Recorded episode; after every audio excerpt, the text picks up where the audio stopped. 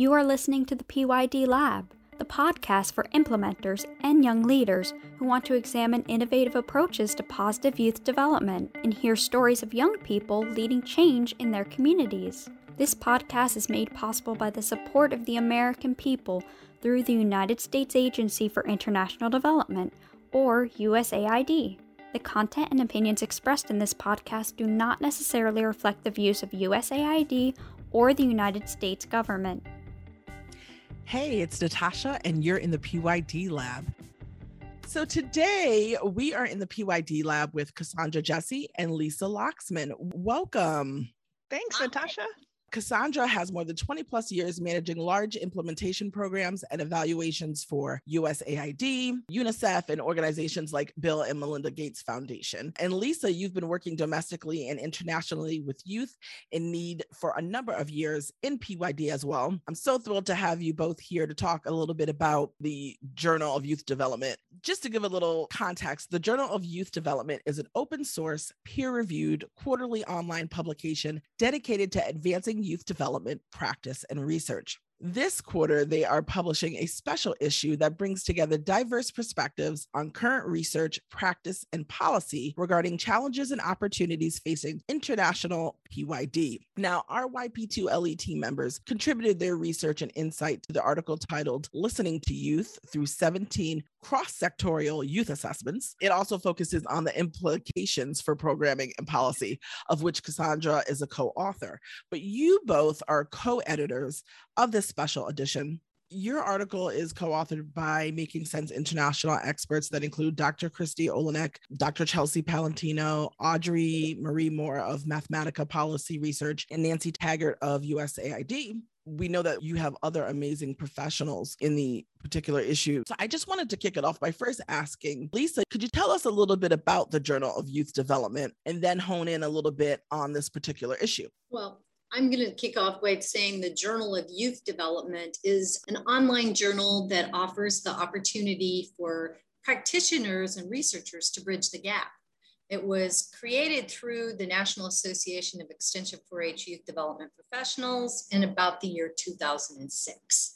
And in that time period, it's expanded uh, the opportunity to reach positive youth development practitioners and focus. Now, the special issue, we can just say that it's been a fun time. It's actually been a lot of fun and kind of having this space to collaborate and co create and imagine just where we can support the field going forward, kind of fall into the mission that we both individuals believe in, that intersection between practice and research, and really help those practitioners and people who are working in the field to build on the science that's out there and what we actually know about what works.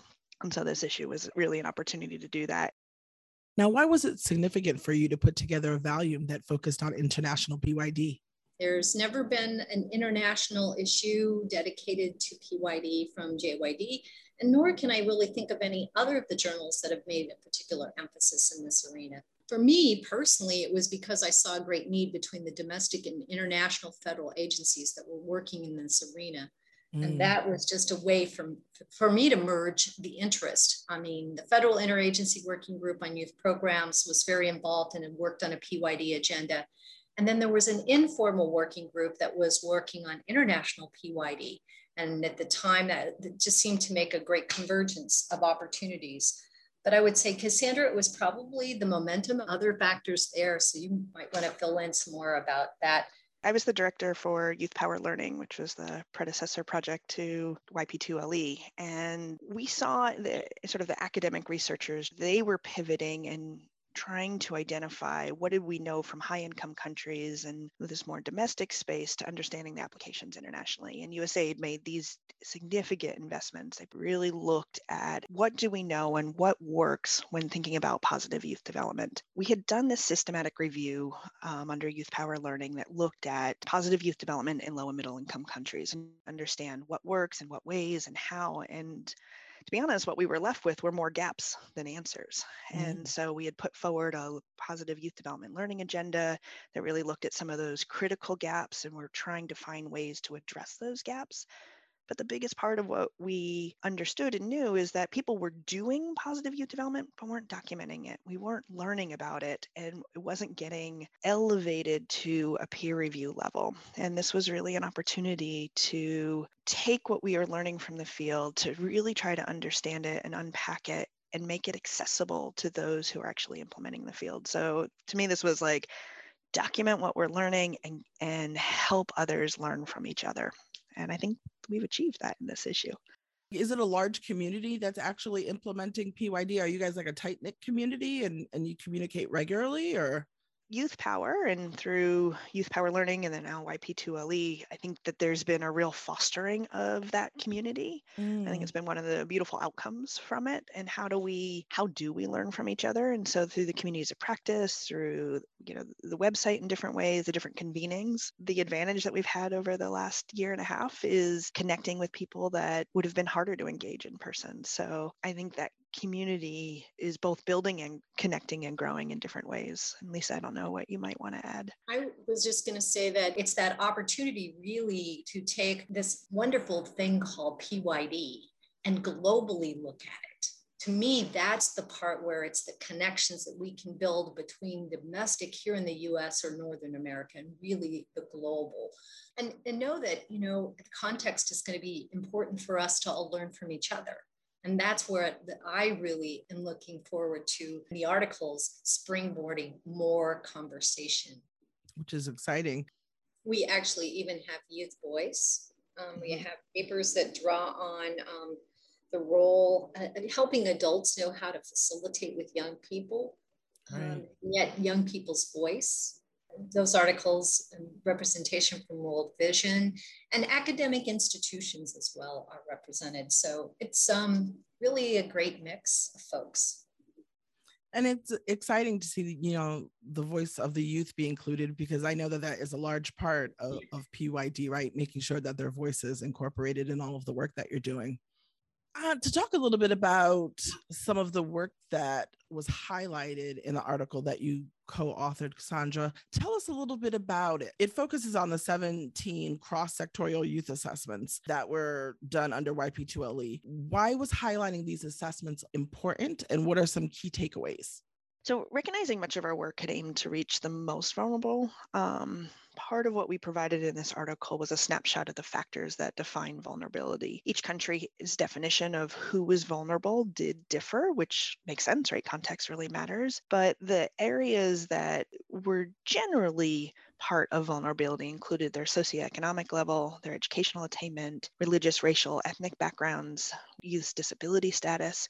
Gender was predominant across almost all of the different assessments and age and sexual orientation status. We can look at then what are the solutions that young people are bringing to bear to address that. We did notice regional patterns about how youth were characterizing marginalization. In looking at the findings, we took a sectoral lens in part because it is how people tend to enter a PYD approach, at least currently, but we did pull it together in a more holistic way as you go through the end of the article.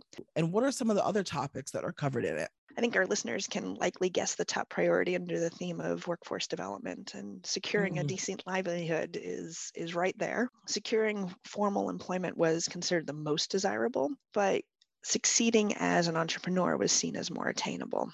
But that said, entrepreneurship faced many challenges, including the lack of understanding of complex startup procedures. There was few role models and little access to credit. Right. Across the assessments, youth saw education as a step forward toward self reliance. And there was really a belief, particularly among younger youth, that I idealized education as that pathway out of poverty. They did note the challenges around quality young people were looking for education to be more flexible and to be able to reflect both their desires and be able to meet what opportunities that might be coming their way. So there was a lot going on around quality of education. You've heard a little bit around gender. I mean, the quality issues affected women much more than their male counterparts. And so thinking about what opportunities there are, what are the structural and institutional barriers that impede formal education, how do you better link education to formal employment are some important opportunities ahead. Wow. successful interventions that we saw drew upon the private sector to help with that upskilling and mm-hmm. connect the education sector to the workforce needs. There's a real opportunity for private sector to engage, but also many are coming back and and working with youth and mentoring other youth as their peers. That's pretty cool. Thinking about what Youth Voices teach us about health. So, the youth did raise mental and psychological health as paramount Family planning and reproductive health, specifically early pregnancy, was also a key issue that young people raised. And alcohol and substance abuse issues and the limitations around substance abuse treatment and prevention programs in countries were flagged as challenges and opportunities to really look at addressing those needs. So the solutions that they brought forward were really around youth friendly health spaces that both focused on reproductive and mental health. And so I wanted to to flag just opportunities in the health space are there and it isn't something that through the assessments we explored enough but there's a lot to explore and to support young people around. Wow. To not mention democracy rights and mm-hmm. governance would be problematic. Those are important. Yeah they are important. Okay so democracy human rights and governance. In the article we talk about youth voice and some of the safety and security concerns. And one of the things that was really top of mind for young people in every country was the frustration that adults and society writ large did not hear their voice. And then the way that they either wanted to engage or felt they could engage really did depend on the development context like health, safe spaces was seen as an important element for expression, for emotional growth, for building their confidence, for fostering community, and for looking at conflict resolution. Young people really focused on the importance of building trust trust between young people and public institutions, trust between community stakeholders, and that there was a space for their voice to be heard and for their voice to matter. Right. What advice would you give implementers in terms of the important considerations in international positive youth development? We had undertaken a, this analysis of the youth landscape, and many issues are interwoven. You've got education connected to economic outcomes, but their health of young people is really important. What stability they face in country is critical to being able to achieve their own uh, positive outcomes. And yet, very few activities actually address those systematic problems, policies, norms, and didn't focus as holistically in longer term. So, if we kind of take a step back from sectoral lenses, that we do have three recommendations that were consistent across the assessments. Mm-hmm. Building capacity around adolescent and positive youth development is um, important from government levels all the way down to frontline workers that are engaged with youth and with youth themselves. Being intentional about focusing on and engaging with youth is critical and paramount. And then ensuring that programming is holistic and cross sectoral. I'm also curious, and, and Lisa, this is for you too if you guys have any recommendations or things that you would point to, whether it's in this particular article eh, or in the issue, that private sector people should think about, because so much of it interlaps, especially when you start talking about the economy and, and employment and job opportunities. Are there things that they should be thinking about in terms of helping implementers and policymakers do some of this work? That is one of the areas that we really looked at in this assessment. The private sector has been sidelined in reform. When businesses can look at young people as strategic partners, when they build out trust, where businesses can serve as advocates for youth, they're able to, to better stimulate growth. They can think more expansively and broadly about the ways in which business can influence positively. And I think that there's there's a real opportunity to help transform them as advocates and stakeholders and not just limited to employment initiatives. Yeah, Lisa, any thoughts on that? Well, I think from a positive youth development perspective and a systems approach, one would want to think about it as partnerships from the get go because a private sector will only be as healthy as both the educational and health systems for the potential participants and those that are active players already. And so, as Cassandra said, you know, it's kind of like they need to be involved and engaged. And it's this mismatch of skills And that skills is attainable through education or experiences. And so, how do you create those intentionally framed experiences for young people in those opportunities? And that's where partnering together, where both youth and the private sector are actively engaged in a partnership. And I think it has to also be viewed as developmentally. You know, we don't just emerge as youth, we start off as infants, children, youth to adults. And guess what? Those private sector folks are probably once a youth. Right. So kind of think about those experiences and what helped us. And though the, the context has changed and shifted, it's, it's important for us to keep that as, uh, as partners in this. What are the gaps and future directions for research on PYD? Well, one of the things that came out of real startling to me is that we've been working on developmental theories and developmental perspectives. And to have now a conversation about, you know, we were always talking about the mean, or here's a cohort, and here's kind of like the average. And the key thing that's going to come out of all of this is that the end of average is going to happen. In other words, we're going to start looking at context specific. And I think, Natasha, you already and Cassandra have alluded to this so much with the studies that have been done. Context is important because young people are impacted by their connections. So, whatever their parental, child, familial relationships are like, are different. And the context in which they are, whether they're resource poor or resource rich, and then how those play out. So the context. So we'll be looking more in research, I believe, at individual development and plotting for that because some interventions work well for some youth, but not for all youth. Mm. that's going to be where we're really going to be looking at how can research inform for practitioners to do a better job in, in implementing. And I would add to that, and there were some efforts both in the journal and article that we had written, is measurement, right? And really thinking about how do we better measure youth engagement? How do we better measure positive youth development overall? And we had made some efforts under Youth Power Learning with a PYD measurement toolkit that pulled together basically what, what we knew at this point. There's new efforts underway by a variety of groups. YP2LE is really thinking about measurement as well. And so I think there is movement forward which is super important. And I encourage people to, to definitely check out your article and, and follow up by joining a COP and, and actively working to see what they can do. Thank you for that.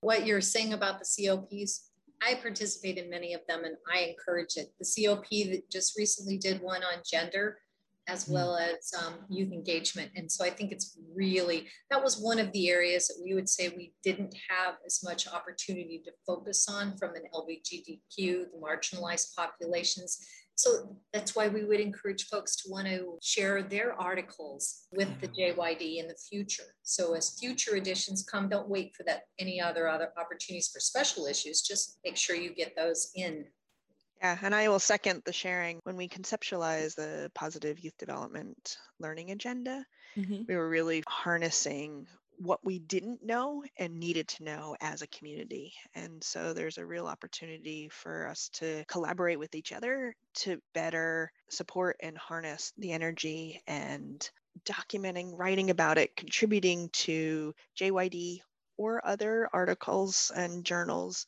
is a really important opportunity. And so I encourage all of us that are listening to share with each other. We have the ability to contribute in ways that move beyond just the immediate work that we're doing and to learn from each other.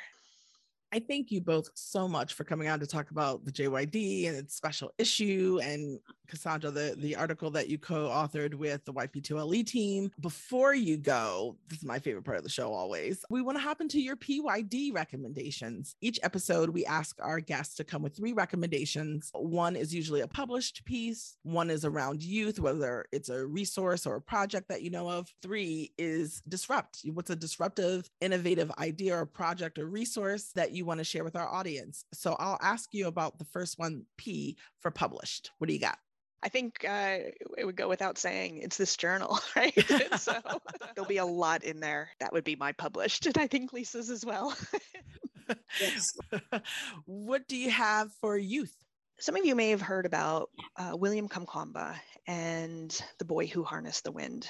Back in the early 2000s, I w- was managing a project that donated books in Malawi and had donated to his community. We had done some follow up trips in you know, monitoring trips sometime later and found out about this amazing young boy who was 14 at the time who built a windmill based on what he had read in in response to a famine that his family and his community were facing. This windmill was intended to provide electricity and to pump water. With that, we had brought in journalists. He gets picked up by bloggers, invited to uh, be TED speaker. He then, you know, got a scholarship, had really become famous. So wrote a book, movies, all of this at the age of 21, he ends up setting up moving windmills and really focused on community empowerment, working with farmers, and helping farmers solve the problems that they're facing. They're moving into this next phase now, and it's been about a decade later. So he's just edging out of youth, but it's building on all of his work. And he's got this new project for moving windmills that's really focused on a hands on collaborative learning center, this space that to work with young people specifically. And his goal is to help young people find mentorship tools, skills that they need to be able to address their problems. And this sort of co creation implementation space is something that he, he's in the process of setting up. And I just really see this as such a positive example. So, movingwindmills.org. And last but not least, D for disrupt. Well, this is where the ties all together because in the journal you'll find an article that's about the future trends but the specificity principle, The End of Average, is a book by Todd Rose, who's dealing with the neuroscience piece in education. Mm. So context matters, and there is no average. And William's story is a perfect example of how context, he received a book, and look how it transformed mm. his developmental stage in PYD and now he's seeking now to provide a different context and specificity opportunity and principle for other young people. And each of them will have a different way they develop based upon the context in which they interact with him. But that's the cool piece about what the future holds is that we can begin to tease out those elements and make those practices and implement those programs that make the differences for all youth, not for some youth. Right. Those are really powerful recommendations. And again, it just goes back to the power of getting involved because I mean, look at all the work that young man's doing based off of a book that he read. Yeah. You might just think, oh, I'll, I'll donate these books, but you never know, mm-hmm. you know, the domino effect that it could have. So that's mm-hmm. really, really amazing. Thank you both so much for coming on the show today. I really enjoyed learning about your work and PYD and and your amazing recommendations at the end. It's really inspiring. Well, thank you. This was really fun. Yeah. And Lisa, one more time, the website that listeners can go to to access the journal? Yes, they can go to jyd.pitt.edu. And we hope you will check this out. A special thank you to Cassandra and Lisa for joining us today. Congrats again on the special edition of the Journal of Youth Development. So, you may be asking yourself, what other resources does YP2LE offer to continue this rich discussion? I'm glad you asked. Here are three resources to aid you on your deep dive into PYD. A great companion piece to our conversation is Reset the Way You Think About Youth. It's a blog post written by today's guest, Cassandra Jessee. It talks about the 17 country and regional assessments, as well as using a post COVID world as an opportunity to engage youth as partners in rebuilding. Our second resource is our higher education and transformation community of practice. They recently hosted a great talk during their meeting on strengthening positive youth development in higher education. This COP is aimed at those who want to do just that play an active role in strengthening the link between PYD and higher ed programming. Last but not least, for those who are starting from scratch, you may be asking yourself, how do I introduce PYD into my programming or to my organization? Well, we have you covered with PYD 101. It's a USAID Positive Youth Development e course that's designed to give you the fundamentals of effective youth programming. There's a related course titled 201 that you can also access. Now, a link to that page and all of our recommendations can be found at youthpower.org backslash PYD lab. Until next time, I'm Natasha, and you've been in the PYD Lab.